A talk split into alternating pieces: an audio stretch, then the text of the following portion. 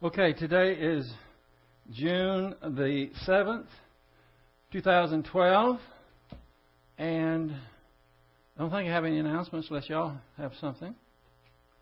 Okay, let's prepare ourselves in our usual fashion. We'll have a few moments of silent prayer, option of rebound if necessary. Let us pray.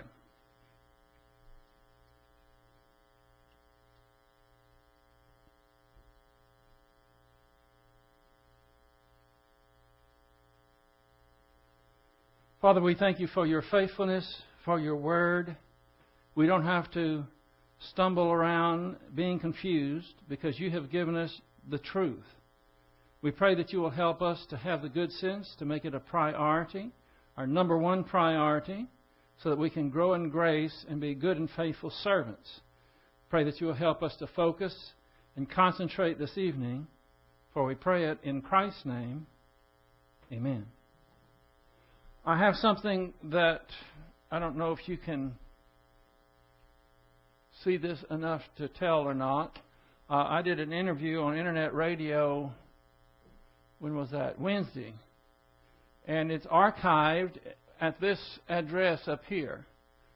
If you want to, if you hadn't uh, seen that, it's uh, eight. If maybe somebody's on the internet would like to get it. It's uh, http colon forward slash forward slash www.brettell, B-R-E-T-T-E-L-L dot org forward slash interviews and then an underline two dot htm. And that's I've seen them longer than that. That's not too bad. So,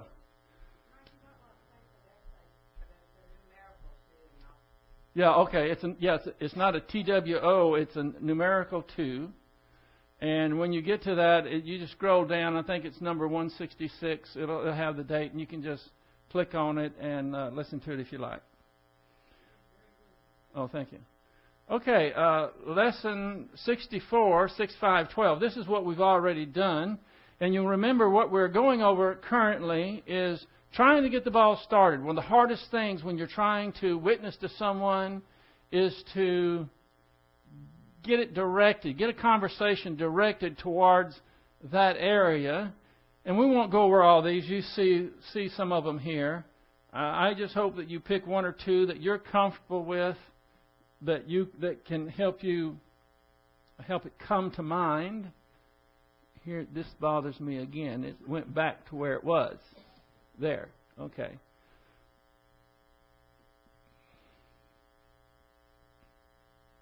I like this one. How do you uh, how do you think a person is saved from hell? That's a pretty good one. Or do you think one of them on here is do you think a person can know if he has eternal life or not? Can a person know? That's a good one. Anyway, we went over all these. I don't think I had this quote on here, though. So I'm going to read that to you now. It's from the Emmaus Journal, uh, 2005, um, from the Emmaus Bible College. It says, Where are you in relation to God right now? No, I remember, we went over this, but it's, this is what you're trying to get out of a person. Where are they? A stranger, you don't even know if they're a believer. They might be a mature believer, they might be an unbeliever, anywhere in between. So, are you out on the street looking at God's house? Are you walking up the sidewalk? Are you knocking on the front door? Or are you inside and part of the family? So that's one way to try to get a handle on where someone is when you're talking to them about spiritual matters, uh, kind of in a in a visual way. Now this is where we more or less stopped last time, because we had an illustration of a cable guy coming to your house to install a cable, a young guy, and you wanted to give him the gospel. You didn't know uh, how to do it.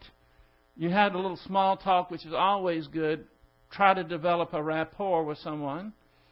And then the question, the pivotal question was, do you go to a church around here? And that, after you have just talked a little while, isn't too alarming.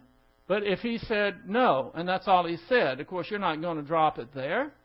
And you might follow up on that. Well, uh, You, just didn't find any churches that you like, or you could just say why if you wanted to. And uh, there's a number of things that he might say. But he just might say uh, something along the lines um, I just don't like to go to church. And then, of course, you follow that up with, oh, why not? And it's just what I'm trying to get you to think of is in patterns of questions. Because it doesn't matter what he says, you're going to ask him a question in order to continue to direct him towards the gospel. And apart from asking questions, you don't know where he is. You don't know what his belief system is. You don't know whether he's a hardcore atheist. You don't know whether he's a hardcore religionist, someone who goes to the uh, church religiously and yet is depending on their works to be saved. The only way to ferret all that out is to ask questions.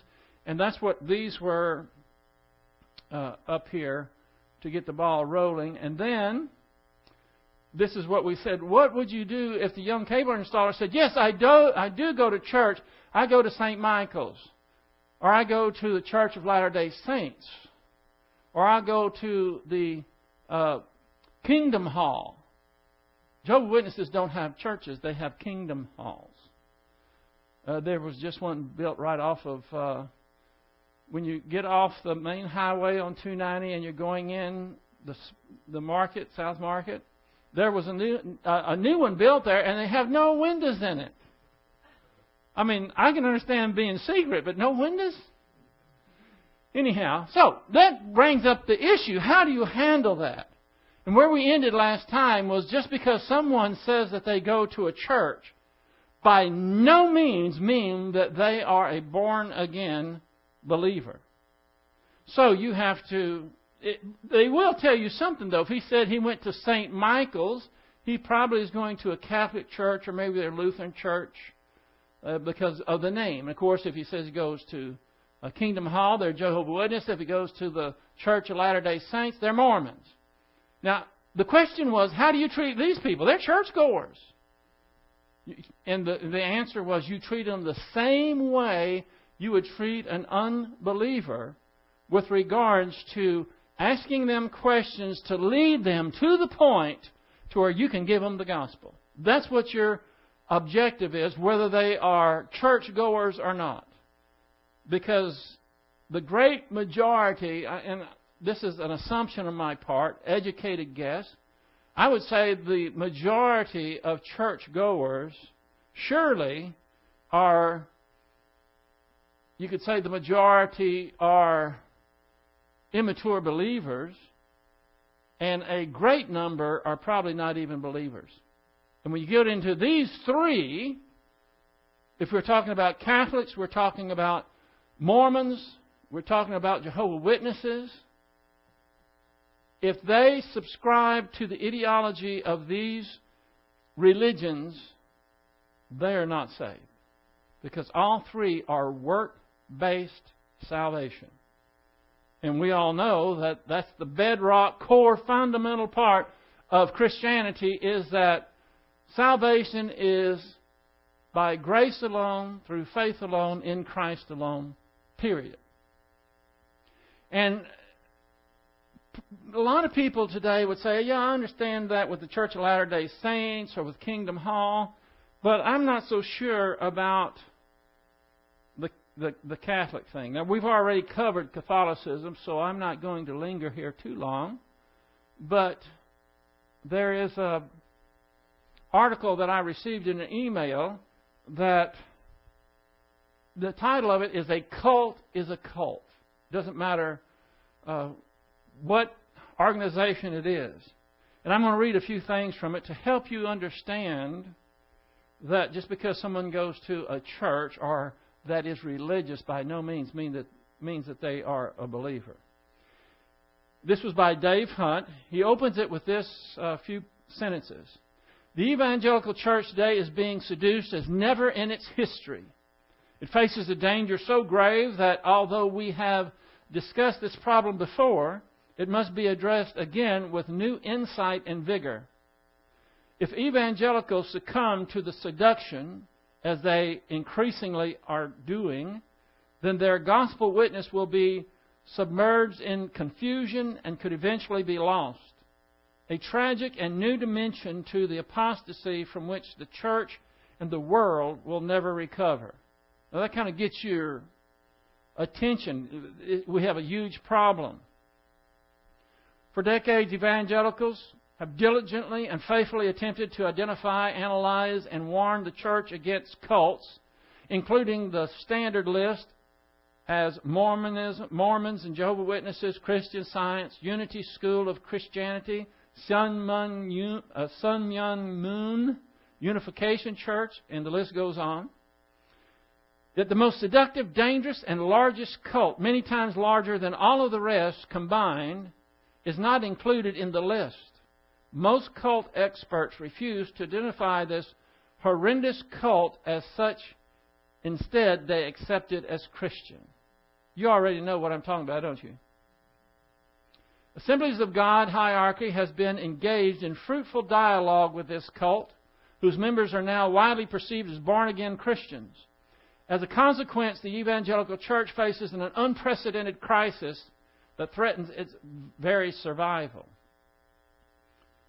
The above is a severe, solemn, and devastating charge to make a charge we have documented in the past and in support of which additional evidence will now be given. I challenge any church, listen to this, pretty bold here. He says, I challenge any church leader to public debate who declares that the assertion is false. If proven wrong, I will publicly repent. But if the accusation is true, then a major shakeup in the evangelical church is required, including repentance by many of its most highly regarded leaders.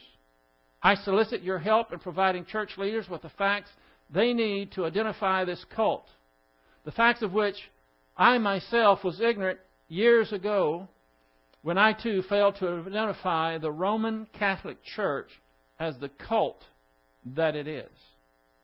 And then he goes into um, uh, several proofs. I don't want to go to all of the uh, proofs suffice it to say that he outlines what is generally accepted as the definition of a cult, and the Catholic Church fits it perfectly. So I'll, I'll go past a lot of that. Um, he says, Were Luther and Calvin and the other reformers alive today, they would denounce Roman Catholicism as the largest and most dangerous cult on earth. Yet the Christian Research Institute and other counter cult groups refuse to classify it as a cult. And then he talks about a book that uh, by uh, Martin. Some of y'all will uh, remember um, the book from what's his first um, Walter Martin. Thank you, Walter Martin. It's called Kingdom of the Cults. I have it in my library at home. Excellent book. He says uh, in the book uh, that uh, Martin emphasizes that there, the five major cults at that time had a following exceeding 8.5 million persons. Now, this is probably 30 years old. This this kingdom of the cults, I would I would imagine somewhere along there. Then they had 8.5. He says, yet overlook he overlooked Catholicism's hundreds of millions. And he goes on to make a lot of um, analogies about uh, how they uh, come in as being a cult. Uh, here's a few, uh, just just a little sampling. Some people think, well, it used to be that way, but it is that way no more. Well, in Vatican II states repeatedly that only Catholicism's hierarchy can interpret the Bible and that papal pronouncements must be obeyed without question. Canon 333, Section 3 declares, quote, There is neither appeal nor recourse against a decision or decree of the Roman pontiff. Vatican watchdog Cardinal Joseph Ratzinger, uh, recent 7,500 word instruction declares that dissent about church teachings cannot be justified as a matter of following one's conscience. No cult demands surrender of mind and conscience more fully or arrogantly than Roman Catholicism. In other words, you cannot act according to your conscience, which is completely contrary to what the Word says. Uh, you can do, be doing something that's not a sin, but you, if you think it's a sin and you do it anyway, then guess what? It's a sin because you're going against your conscience. Whatever is not of faith is of sin. And, well, anyway, uh, he goes on to say Roman Catholicism is not only left out of the list of cults by the experts, but it is explicitly approved. For example, in Scripture Twisting, that's the name of a book, by the way, uh, Scripture Twisting. James W. Sire, longtime editor in chief of the InterVarsity Press, defines a cult as having, uh, uh, quote, doctrines and or practices that contradict those of the Scripture as interpreted by traditional Christianity as represented by them, uh, whether Catholic or Protestant denominations. And then he goes on to talk about how Rome and the Mormon Church and all these things are so uh, so much alike. Here's uh, here's here's another illustration. Page 111 of this uh, book, he says the Catholic Church resisted the mounting heresies with regards to the person of Christ and Protestants would continue to affirm Catholic Christology. In other words, this book was affirming Catholic Christology. And Dave says, again, this is terribly false. Catholicism, Christian, uh, Christology, y'all all know what Christology is, right? Study of Christ. Uh, Catholicism, Christology is heretical. It denies Christ's exclusive role as mediator between God and man, making Mary a co mediatrix. It denies the exclusivity of his redemptive work, making Mary a co redemptrix. Vatican II credits Mary with a perpetual salvific role. She continues to obtain by her consent intercession and the graces we need for eternal salvation. And it denies the sufficiency of Christ's redemptive work, declaring that the redeemed must, in addition to Christ's suffering for them upon the cross, suffer for their own sins and are uh, here, uh, suffer for their sins here and are in purgatory. A great deal more heresy is involved in Catholic Christology as presenting him as perpetually an infant subject to his mother. Have you ever noticed that? perpetually on the cross. Have you ever been to a Catholic church? You'll see Christ. And see that they're emphasizing Christ is on the cross because they keep sacrificing him every Mass. Well, Christ uh, went to the cross one time, according to Hebrews, book of Hebrews, once for all. And now he is our intercessor. He has ascended. So they show him perpetually on, uh, perpetually on the cross. But a lack of space uh, prevents further detail. The Christ of Roman Catholicism is as false as its Mary, and much as as much as another Jesus of that of Mormonism and any other cult. And then he goes, you know, I have a lot of uh, of this details with regard to uh, demonstrating this. Uh, here's one that will just kind of uh, get it all in one shot. The first of the seven sacraments is baptism, which is performed upon 98% of Catholics as infants. It declared it is declared in Canon 849 to be the means by which men and women are freed from their sins, are reborn as children of God.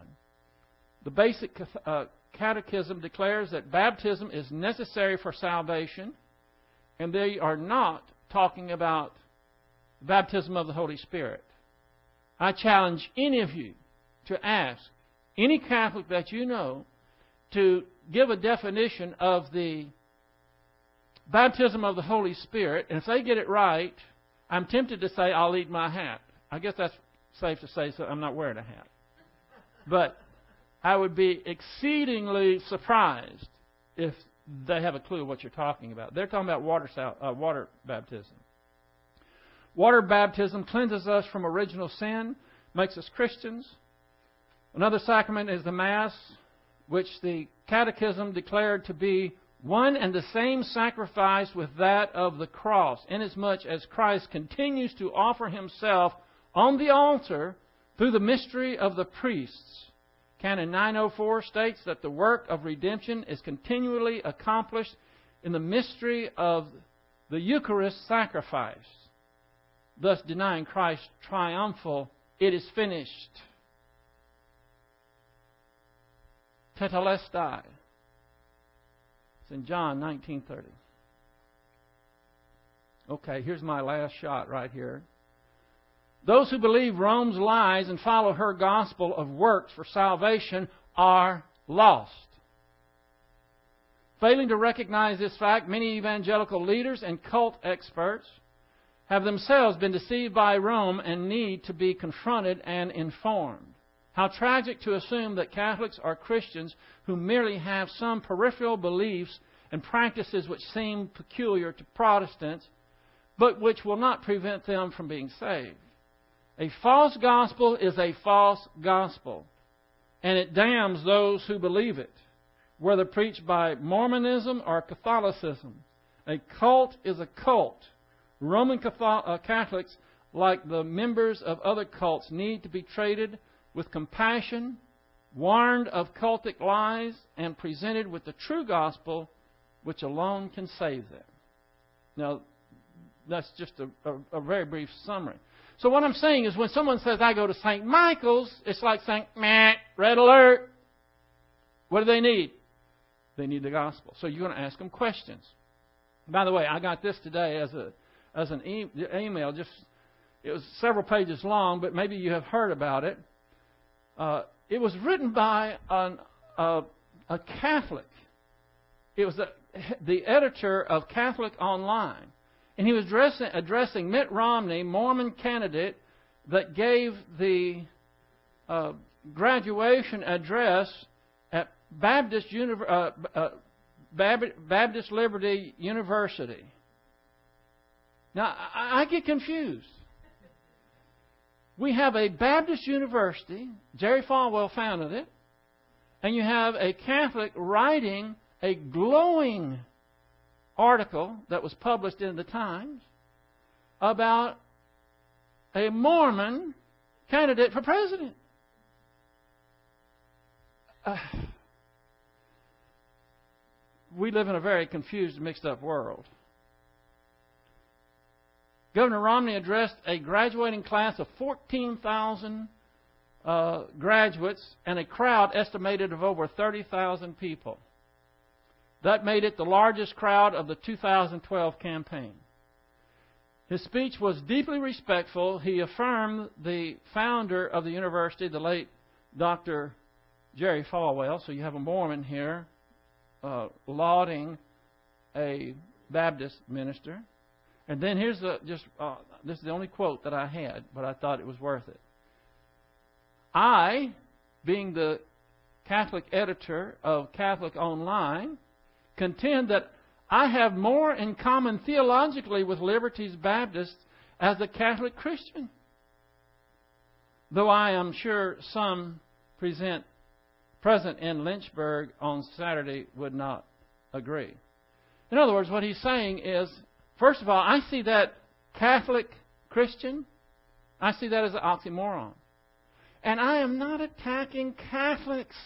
The whole thing of this article is that we should love Catholics enough to, if it hurts their feelings because we give them the gospel, so be it. But we can't just keep flirting around the idea that it's okay that you're a Catholic. You believe in Jesus, we believe in Jesus. You believe in the cross, we believe in the cross. You believe in the virgin birth, we believe in the virgin birth. So we're all really the same. That is ecumenical claptrap and people are falling for it. There is a distinction. And that's what we're talking about in getting the gospel right, which is going to be our next area that I'm going to go into. So I've said all this so that you will recognize that we need to talk to these people and give them the gospel. I don't care if they're the editor of Catholic Online. This person needs the uh, the gospel. So, what would you say to a person? I go to St. Michael's. Okay. You want to give them the gospel. What are you going to say? Well, you're a Catholic. Well, you're going to have? I don't think that's going to be the best choice. May be true, but you don't want to say, well, I think it might put him on his defensive. So what might you say? I'm open for suggestions. We'll make it quick. What was it? Just a phrase.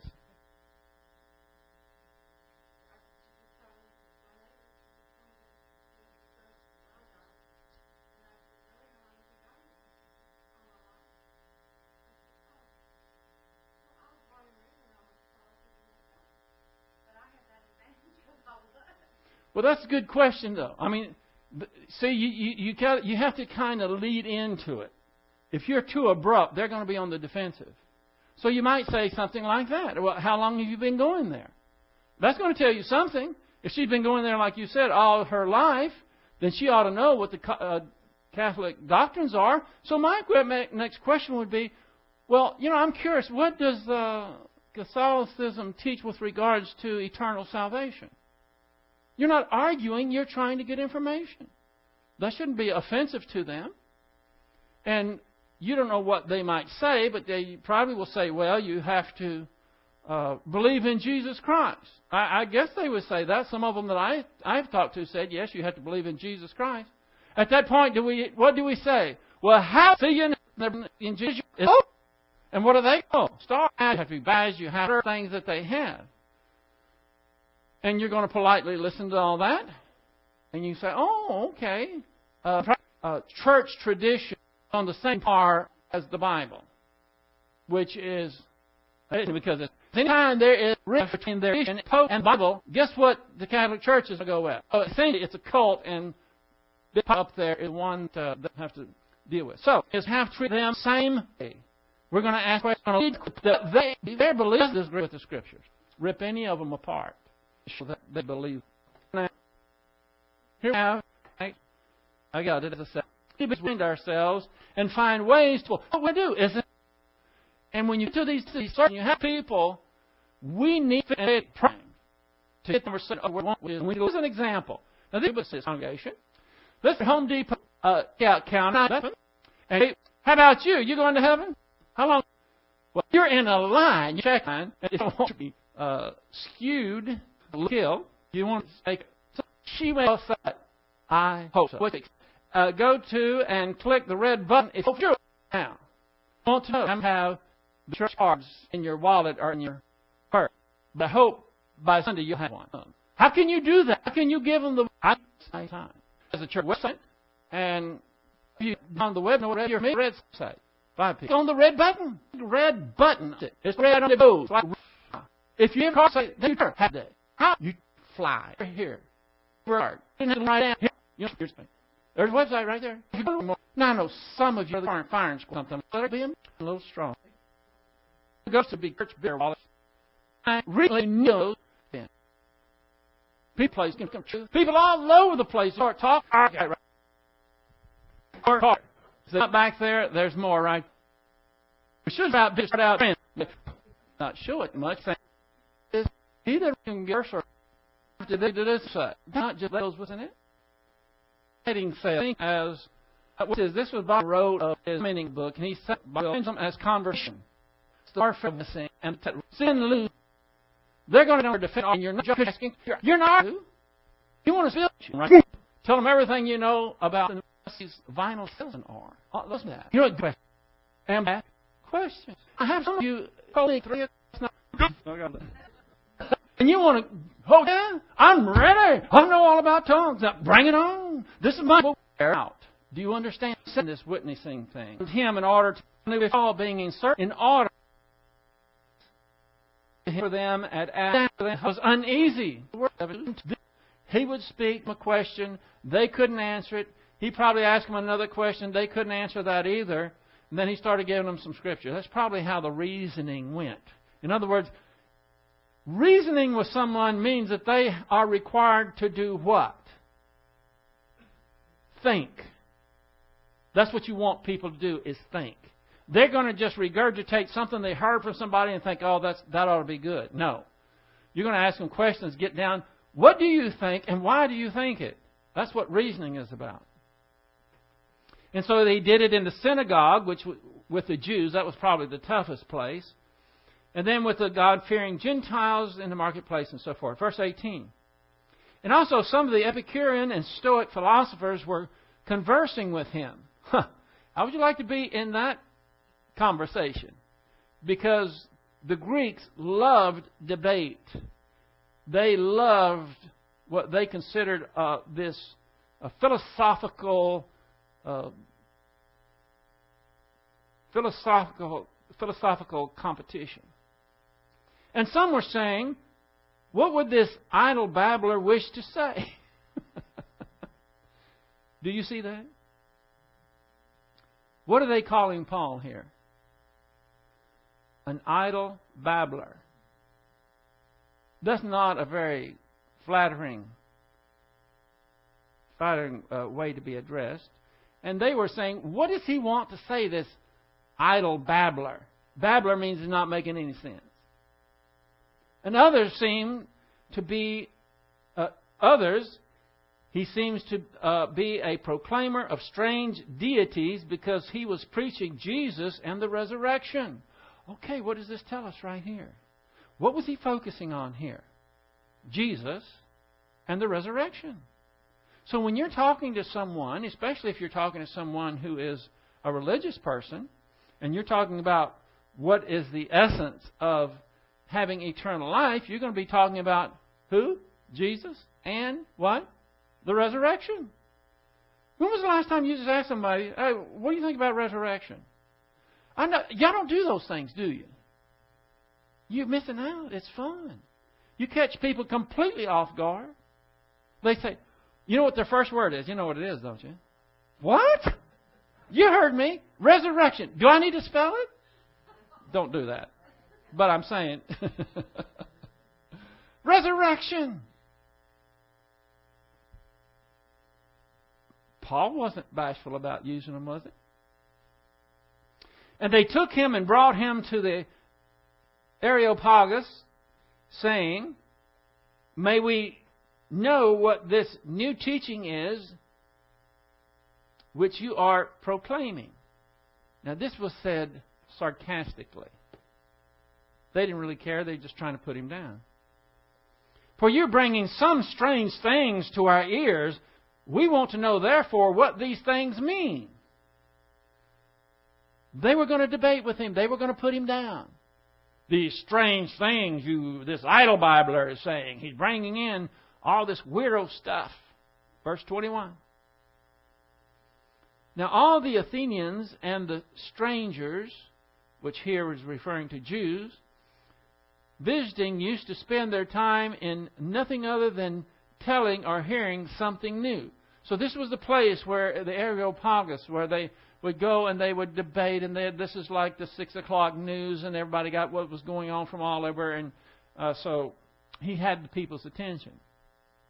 And Paul stood in the midst of the Areopagus and said, "Look at this, men of Athens, I observe that you are very religious in all aspects.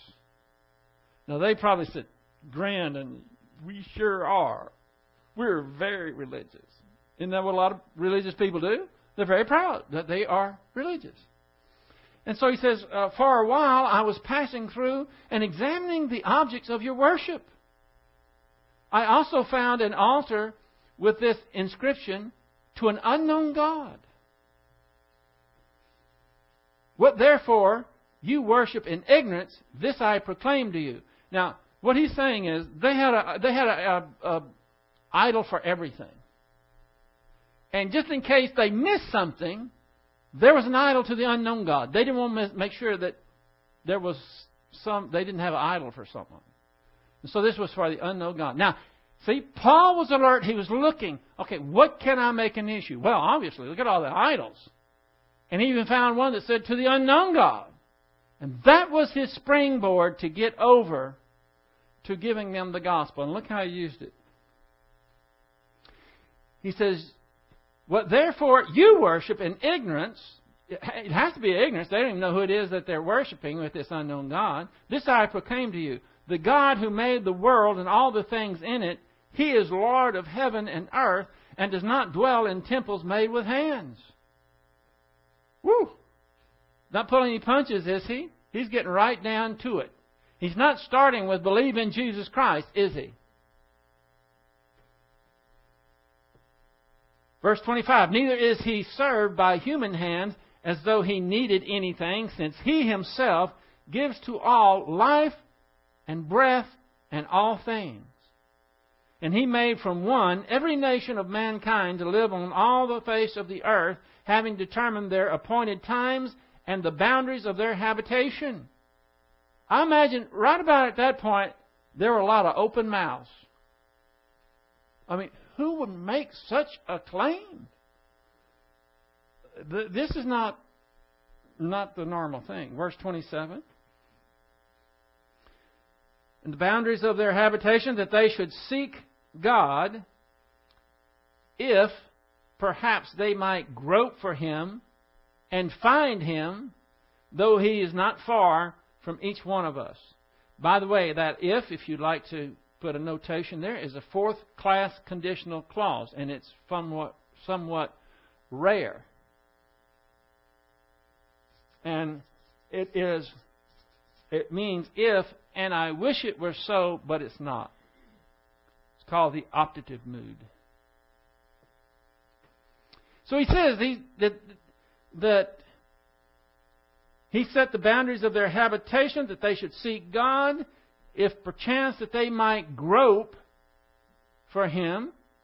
That would be positive volition, that God consciousness and find him. Find, now, put these notes in your Bible. Underline this so you understand what he's saying. Groping is positive volition at God consciousness. In other words, when they get reach an age where they know that man didn't make the the stars, the sun, the moon, and the oceans and mountains and so forth, and they're positive. They want to know this God that did this. That's groping for Him, and find Him. That's getting the gospel. Notice that comes after positive volition at God consciousness. Though He's not far from each one of us, for in Him we live and move and exist, as even some of your own poets have said, for we also are His offspring. Then he says, being then the offspring of God, we ought not to think that the divine nature, this here, this means the Godhead, is like gold or silver or stone or an image formed by art and thought of by man. In other words, he's saying he's not anything like these idols. He's the one that made the universe. He made the earth. He made the components that make these idiotic idols that you have that can't speak and they can't move and they can't breathe and they can't think and they can't prophesy. They're just dumb. Therefore, having overlooked the times of ignorance, God is now declaring to men that all, everywhere, should repent. Okay, now he's getting down to it. You see this? He said all this. He said, look, you, you're worshiping some false God, these idol, silly things. And the true God is the one that is perfect and he is the one that you need to repent to. Now, what does repent mean here? Change your mind. He says the times of ignorance. What, what is it that they need to repent of, by the way, in context? Worshipping idols. That's what they're doing. They're worshiping idols. He says the time has come. You've offended this God, the true God that made it all. And in your ignorance, you're ignorantly worshiping a false God. And he says, uh, declaring to men that everywhere should repent. Because he has fixed a day in which he will judge the world in righteousness. A man whom he has appointed, having furnished proof to all men by raising him from the dead. Now, what's he got in there? Boy, he's, do you see how much he put in there? I think of John chapter 16. I think it starts at verse 11. Remember when, when Jesus said he was leaving, that he would send the helper, the paraclete, and he would convict who? The world of what? Sin, righteousness, and justice. What is Paul talking about right here? Sin, righteousness, and justice. Do you see it in there? Look at it.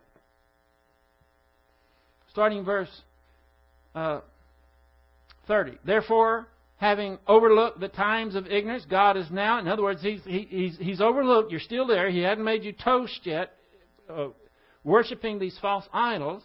Now declaring to men that all everywhere should repent.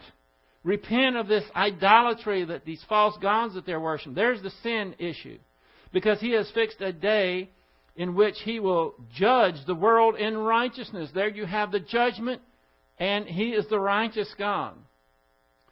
Through a man who he appointed, having furnished the man, Jesus Christ, having furnished proof to all men by raising him from the dead. In other words, he is the righteous standard. Only Jesus met the righteous standard. And it's proved that he met it by what? Being resurrected. The resurrection proves that Jesus Christ is every, everything he said he was. Look at this, verse 32. Now, when they heard of the resurrection of the dead, some began to sneer, but others said, We will hear you again concerning this. See, he's got another shot at him now, son. And this is what this is the true experience. A lot of people, when you talk about Jesus Christ was born of a virgin, lived a perfect life, died on the cross, and was raised from the dead in resurrection, they're going to, you know, sneer. Oh, this is silly. But some are going to be very interested in that because they're not hearing it from anyone. Heck, half the church today does, doesn't even believe in the resurrection, doesn't believe in, in the virgin birth. So he says that, and then uh, verse 33 so Paul went out of their midst. Verse 34 But some men joined him and believed. Look at that. Because there's power in the gospel, and he gave it to them straight. He gave it to them without any deviousness at all. Because he says, But some men joined him and believed, among whom was Dionysius and an Areopagite and a woman named uh, Damaris and others with them. So there were people right then from what he said believe the gospel. And what did he do? We would say we have some downtime. You're sitting at HEB waiting for your husband to come with the car. You bought the groceries and you're sitting there. And some lady comes and sits down beside you. And you're thinking, hmm, what's the best thing I can do? How can I spend my time to be most productive? I mean, you're trying to think about what can you say to her. And you're looking you, you, you, you have to be alert. Any little thing can spur you to make a conversation with this person, and within two or three minutes already make a phrase or a comment that gets it towards the gospel. That springboard, that trigger, whatever you want to call it. And you need to be thinking about that. If you don't think about it, you're not going to do it. And that's why I've been hammering on this and we've been going over it because it's a challenge to you. I've given you all these different phrases as examples. I can't tell you what to say. But if you're filled with the Holy Spirit and you have a desire to be a good and faithful servant and be obedient as an ambassador of Christ, is which those are he, who He uses in order to reach the lost, and if you make an effort and you're alert, you're going to see things and you're going to be bold enough to just come out and say, hey, you going to be here long? No, I'm just waiting on my son. Oh, I'm waiting too. Your, you and your son live around here? Yeah, we do. What church you go to? Huh? What's that going to do? Have no idea, but it's a shot, isn't it? And in those few minutes, you might not have time to do anything. But you know what you're going to have time to do? Here's a card. This is where I go to church. And if you like, there's a website on there. You might want to check the red button out. Bye. Have a nice day. You see what I'm talking about? We should be doing this, but we're not, are we? No, we're just going through life like a zombie. You know, we got our, I got to go to the grocery store. People like me aren't in line, and all I'm thinking about is how long it's taken for this line is the slowest line that ever was. And while I'm sitting there thinking about I'm in a hurry, and why did she have to run out of paper in that thing now? Why did that woman in front of me have to pull out seven zillion coupons? I'm in a hurry. I went in the shortest line. Everybody else is already leaving. And I'm still here. Growl. And in the meantime, some poor lost soul is standing right next to me. Am I thinking about, hmm, wonder if I can strike up, strike up a conversation with him, see if I can get a little springboard into the gospel? Well, we all have our stories, don't we? Time is short, folks. And the harvest is white. There's so many out there. We need to all think about this now so when we have the opportunity, we can try something out. It's the Holy Spirit that does it. That's what the whole thing is. But He needs you. That's the way God designed it to get the ball rolling. And as awkward as you may feel, and as stupid as you may feel, what God wants are those who are willing. And the question is, are you willing? You have the gospel. You know what the gospel is. We'll see. Let's close. Heavenly Father, we're so thankful that we have the good news. We have the greatest news that there ever was.